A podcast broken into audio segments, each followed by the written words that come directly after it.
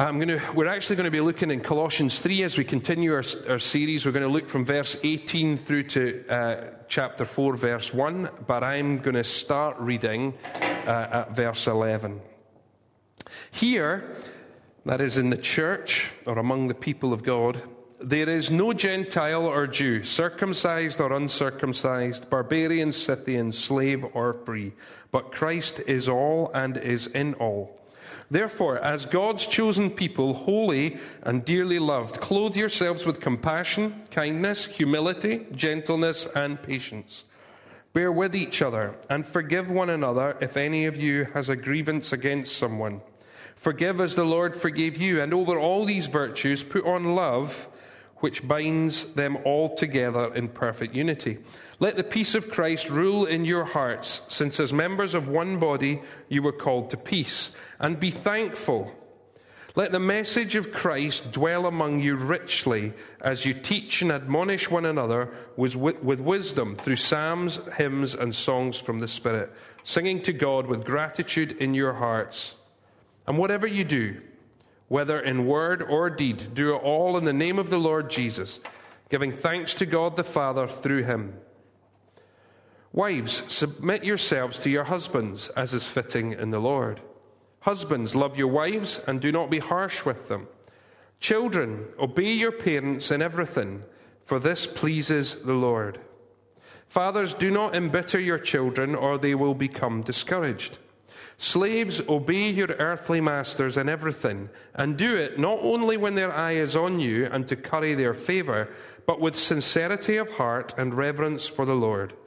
Whatever you do, work at it with all your heart, as working for the Lord, not for human masters, since you know you will receive an inheritance from the Lord as a reward. It is the Lord Christ you are serving. Anyone who does wrong will be repaid for their wrongs, and there is no favoritism. Masters, provide your slaves with what is right and fair, because you know that you also have a master in heaven. The Word of God. Um, this is why we preach through books of the Bible, because the reality is nobody's going to pick this passage to preach on just for fun.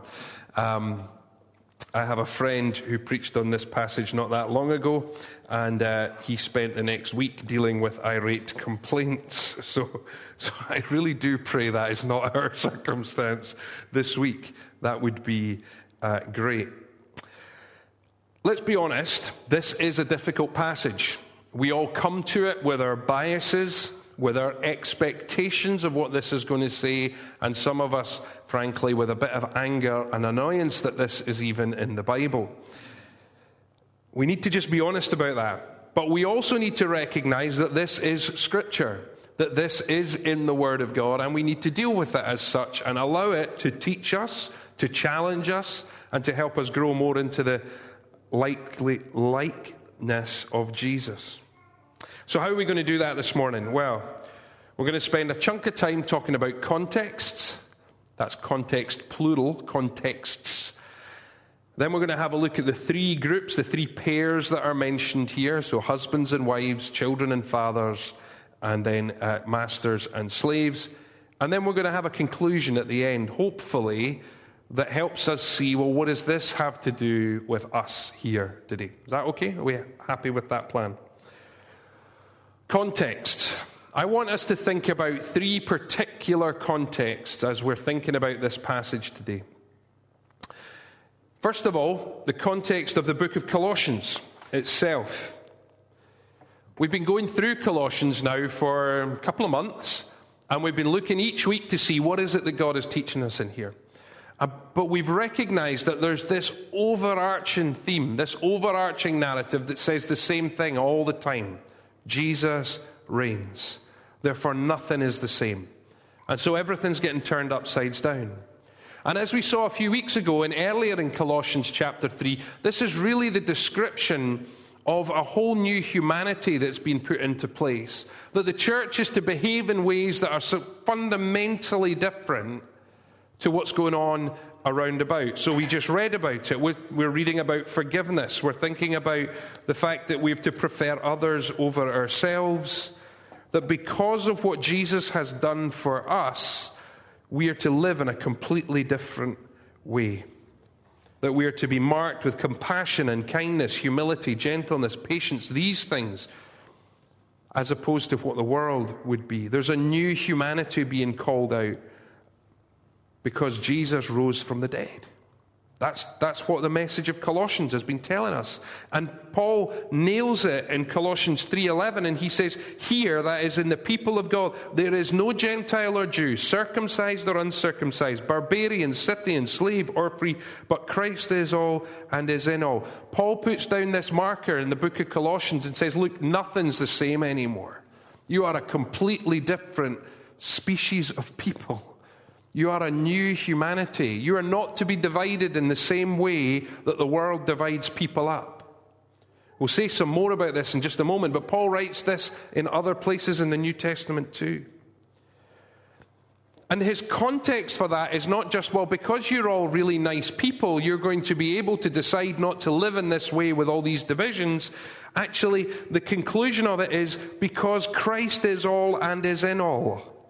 As one commentator has put it, oneness in Christ revolutionizes all relationships towards a mutual participation in Christ likeness. Okay, that was a lot of big words. I apologize for that. But what he said, oneness, because we are one in Christ Jesus, all of our relationships are completely turned upside down and look completely different than they would do otherwise. And what do they look like? They look like Christ likeness. So when we want to see how we're supposed to relate to one another, we look to how Christ related to others. We want to be patterned after the nature of Jesus.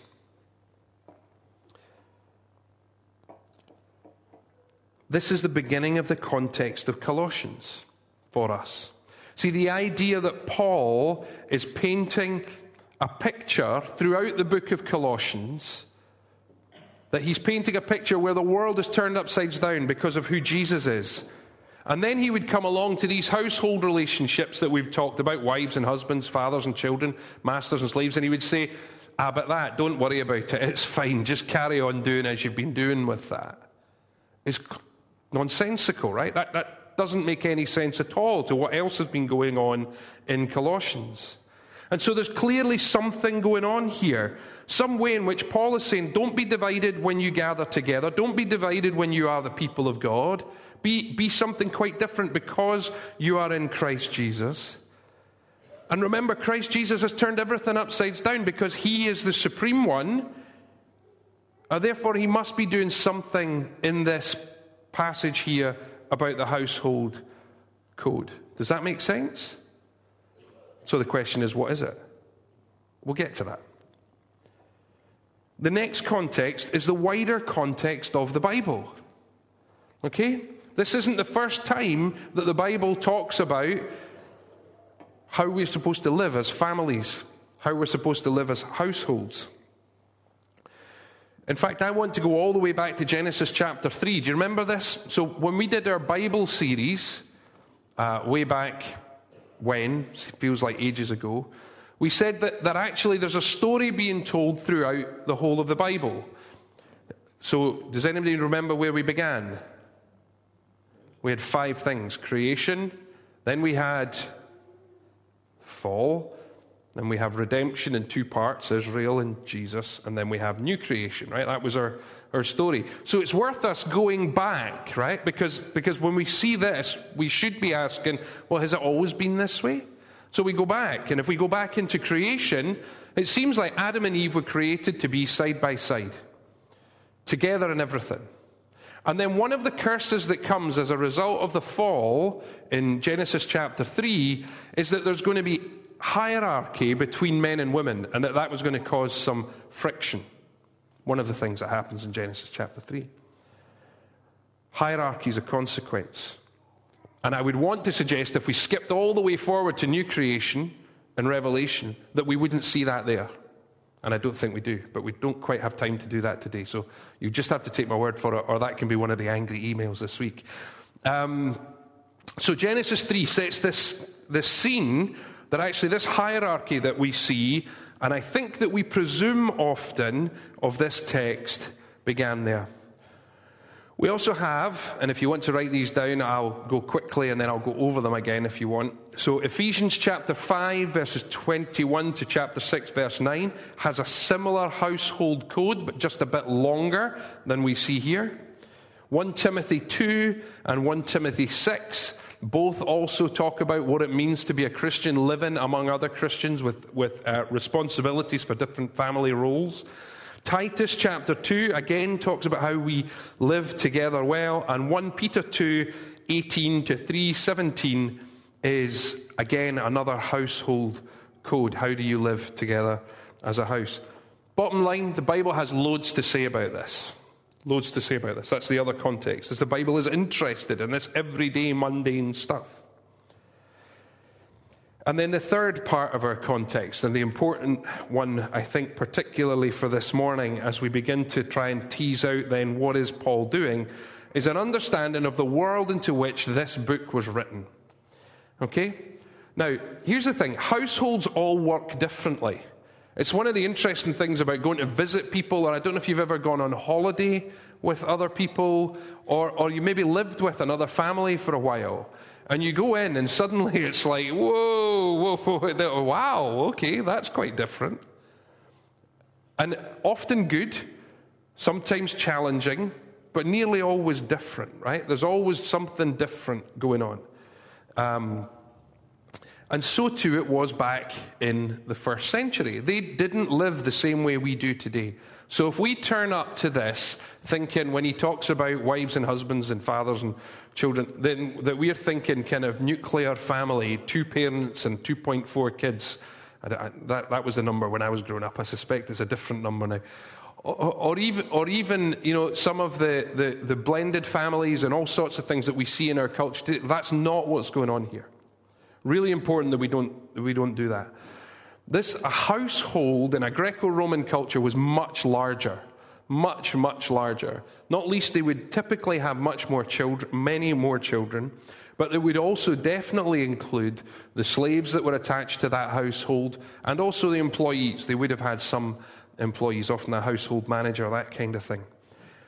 And so we get this much bigger picture of what the household was. It was an economic unit. It was the baseline of how Rome kept Rome, the Roman Empire, functioning, was these households. And they were so important that they actually wrote down household codes. And they look remarkably like what Paul has written to the Colossians. They, wrote, they would write down things that would reinforce the culture of the day. And that culture was a culture of honor and of shame.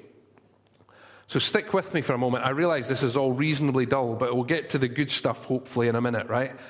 So, this honor shame culture that existed then Today we have, I would say, a rights based culture, okay? So, how do we live in the world? We assert our rights. We have certain rights that are ours. We can talk about the UN Convention on Human Rights.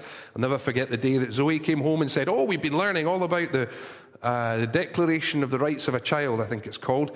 And, uh, and now she had all these ideas of uh, just what was going to happen in our house.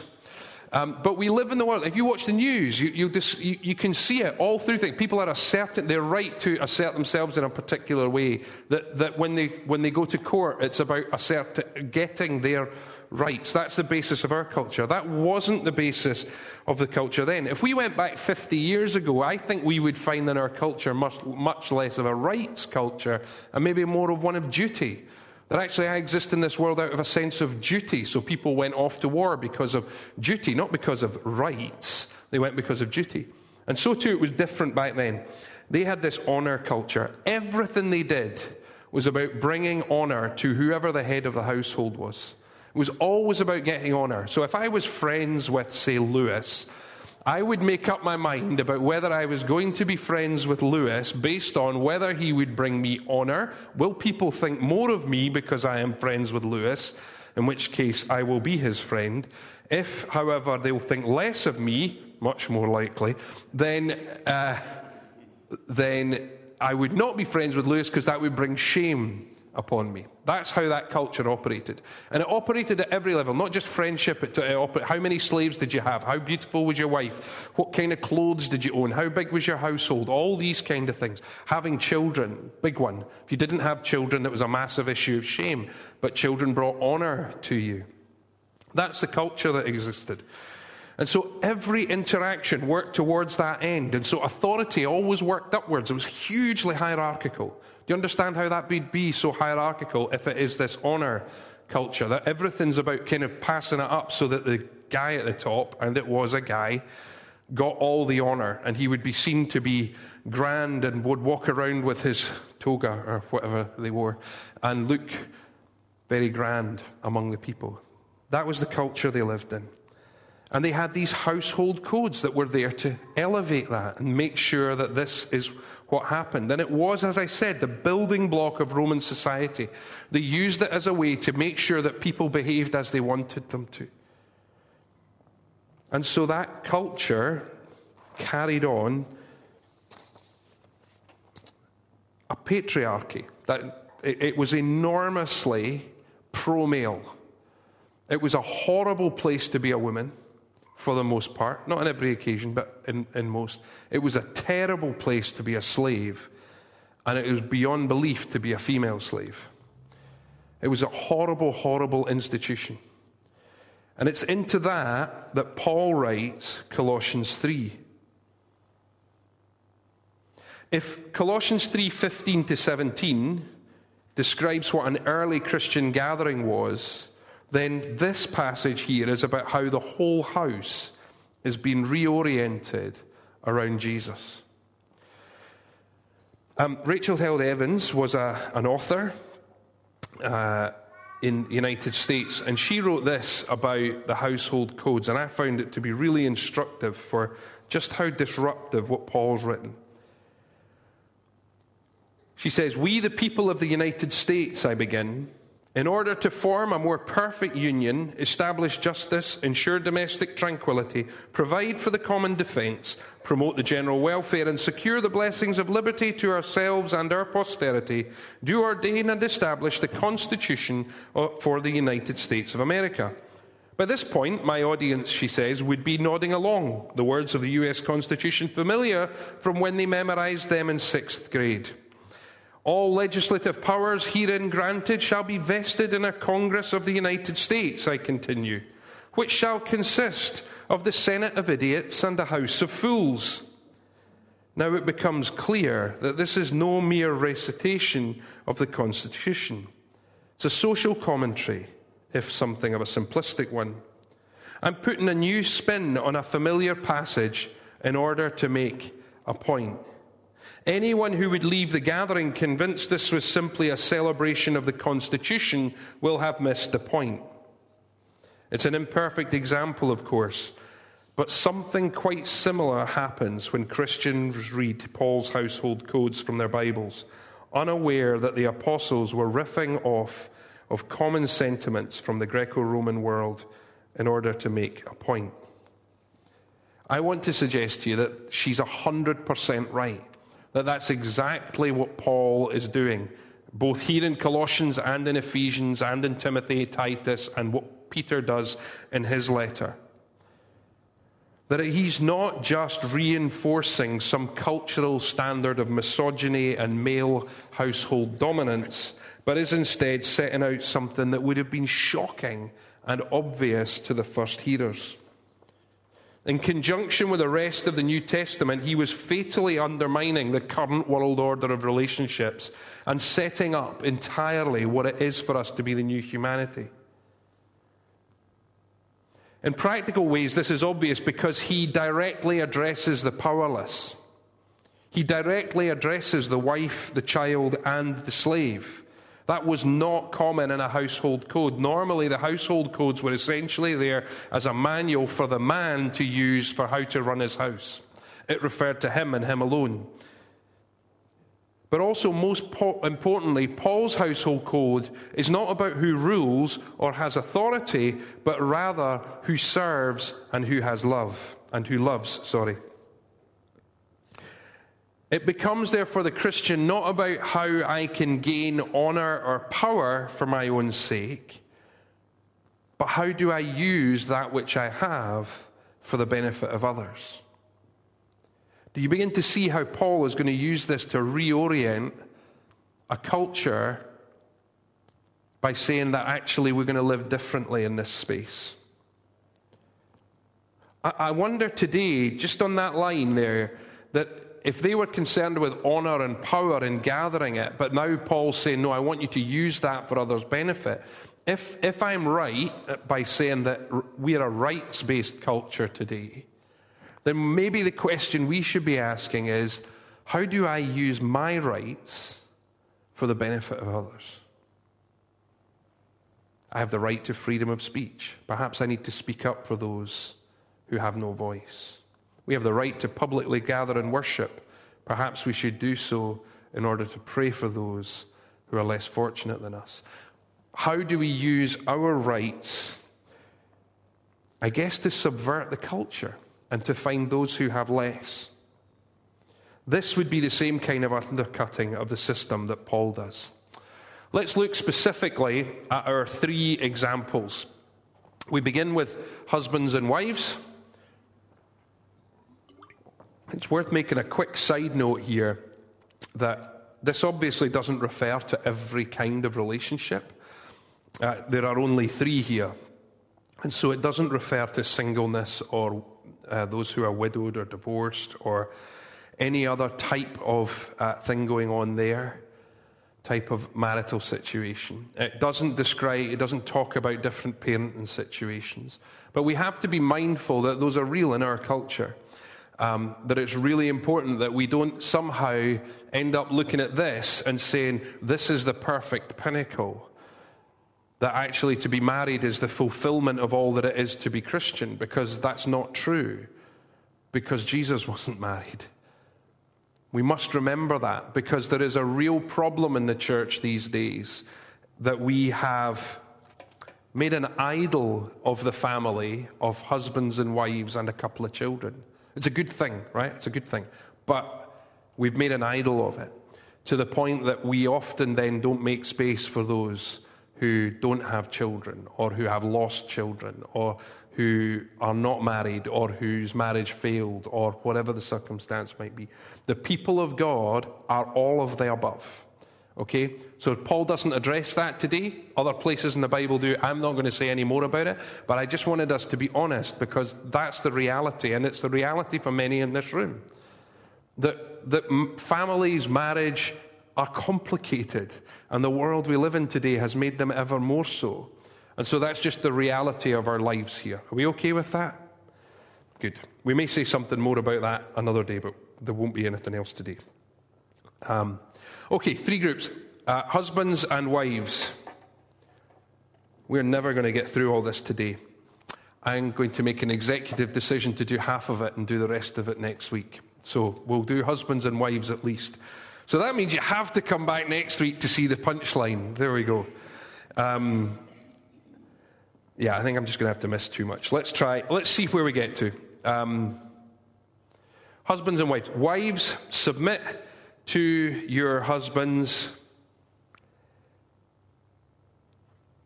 as is fitting in the Lord. Very similar to what's said in Ephesians chapter 5.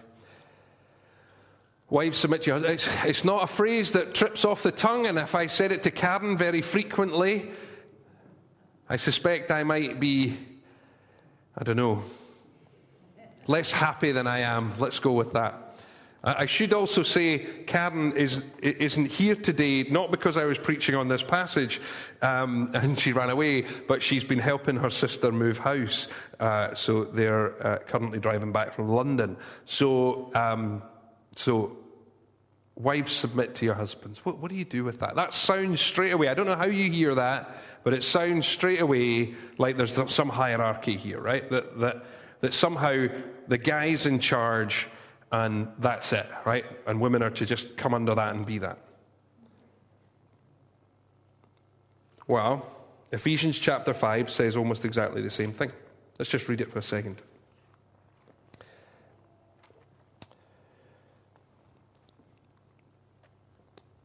Wives, submit yourselves to your own husbands as you do to the Lord. Almost exactly the same thing. Ephesians 5's context, the immediate verse before it, however, and we must read it together, says, Submit to one another out of reverence for Christ. Wives, submit to your, your husbands. Now, I don't know if you see that, but the context of that, therefore, is that the submission of the wife to the husband is in the context of the wider submission of every Christian to every other Christian. It's not any different. Does that make sense? And so in Colossians, the, the modifier here is in the Lord.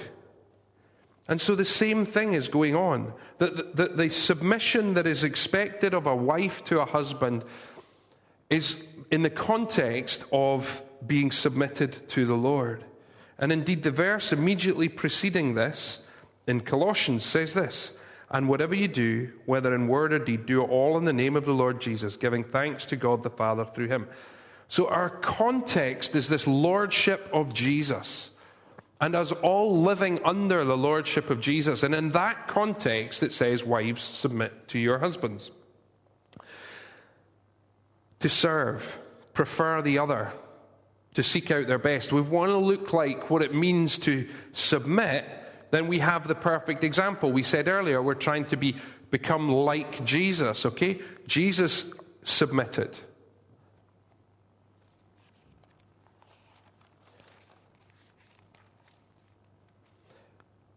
Who, being in very nature God, did not consider equality with God something to be used to his own advantage. Rather, he made himself nothing by taking the very nature of a servant, by being made in human likeness and being found in appearance as a man, he humbled himself by becoming obedient to death, even death on a cross. This is Jesus' posture towards us submission.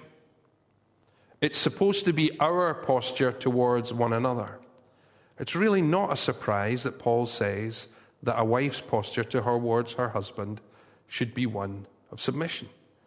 It's the normal Christian approach to relationships with one another. Now, here's the next bit. Because I think when the Colossians heard that, they're going, yeah, okay, that, that's normal. Wives, submit to your husbands. That, that fits the. We, we've got a category for that. Then he says, Husbands, you can imagine the guys sitting up now at this point. Yeah, it's us. Love your wives. Whoa! Stop. That wasn't normal. Right? We are now well beyond the bounds of what was expected of a man in the first century to speak of his wife in this way. Love wasn't a category. It's important to remember wives at this point, indeed for the next 17, 1800 years, were considered property of their husbands. Okay? There's no love involved. That's just a property transaction. I own you. That's the way it goes. Wives were the property. They were there. They were whole, part of this whole honor shame thing. We, we, we, we kind of sometimes pejoratively use the, the language of a trophy wife these days, right? But that was common there, either because of the family she was from or what she looked like, that kind of thing. They were there to bear children. It was a tough life because the husband would not be expected to be faithful. Part of the reason to have a whole load of slaves was to have a whole load of lovers.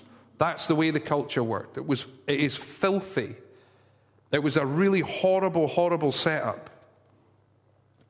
And into that context, Paul says, Husbands, love your wives.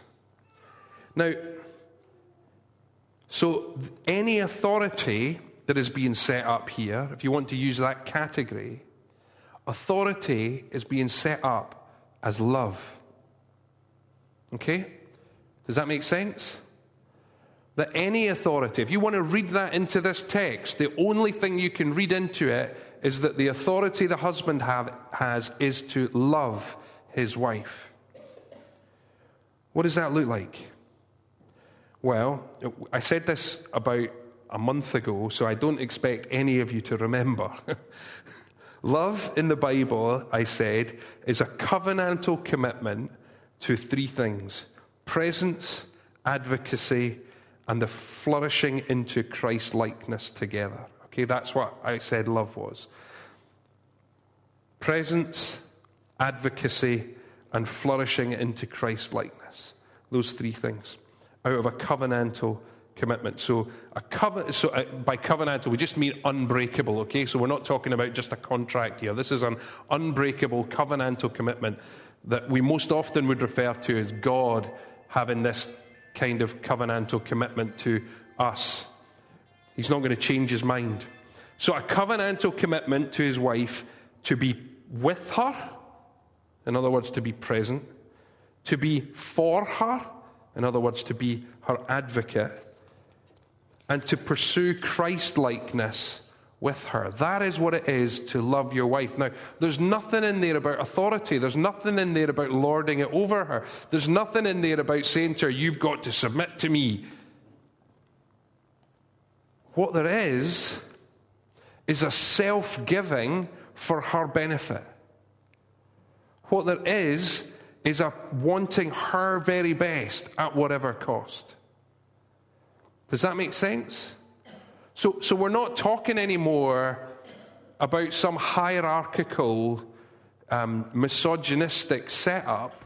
What we've got is a wife submitted to the husband in a way where she's preferring him, looking for his best, and a husband who is loving his wife in a way where he is present for her, he is for her in every way, where He is encouraging them to pursue Christ likeness together. Now, that sounds like the kind of marriage I want to be a part of. Does that make sense? And then there's this, this little phrase in the end where he says, and don't be harsh with your wives. It's a bit of a strange statement the word harsh is not a great translation of the Greek, but it's not a word we ha- have. It doesn't translate straight over. There isn't a, a better one. But it contains the idea of don't be, don't be embittered towards your wife. Don't, be, don't despise your wife. Don't be harsh towards her. It's that idea that's going on here.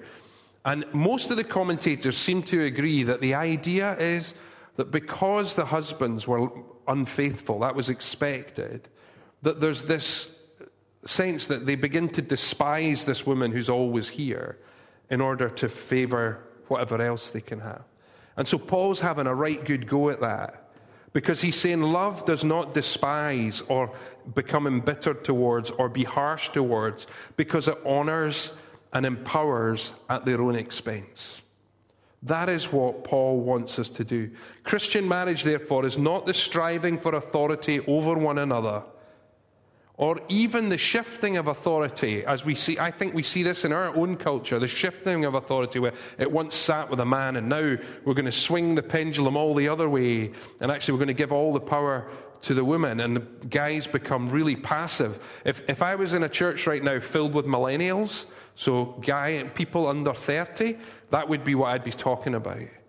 Too many guys have become completely passive and, and left it all to women. But that's not what Christian marriage is. It's not the shifting of authority. It's not being held by one and not the other, but rather, as a commentator said, an equality based on loving and serving one another. That is what Christian marriage is. And that's what Paul wants us to talk about. I'm going to finish there because otherwise we'll be here until next week. I'm going to skip to a little bit of my conclusion. Because the question isn't just what did it mean for the Colossians, it's what does it mean for us? How do we live this out? And I realize this week, if you're here and you're not married, this might seem like, well, what am I going to do with that? Well, number one, come back next week because there's more for everyone. But number two, is that this posture of service, of love, of humility, of honoring the other, of being present and for others is indeed for marriage, but it's for more than that. We are to live well together and to reflect that. If you are married, let me encourage you. Look at your marriage. Is this, is this what it looks like? I, have found that really, I mean, sitting writing this this week, it's, I know, it's a mirror, and you go, ooh, Okay, maybe, maybe I could up my game a little bit. Don't tell Karen I said that. Um, I, there's much for me to learn and much for all of us to learn here. That the reign of Jesus reaches every part of our lives. That while Colossians is concerned absolutely with all this big, huge questions of who is it that Jesus is and how is he reigning in all of the universe, it's also deeply concerned with what you're you doing in your marriage? What are you doing when you close the door, when you go home? If we'd had time, what are you doing in your parenting? We'll look at that next week. What are you doing when you have your slaves? And I'm going to trust that none of us have slaves, but we'll say more about that next week too. This is the gospel for every day. This is the good news for every day. That actually Jesus is interested in how we live with one another.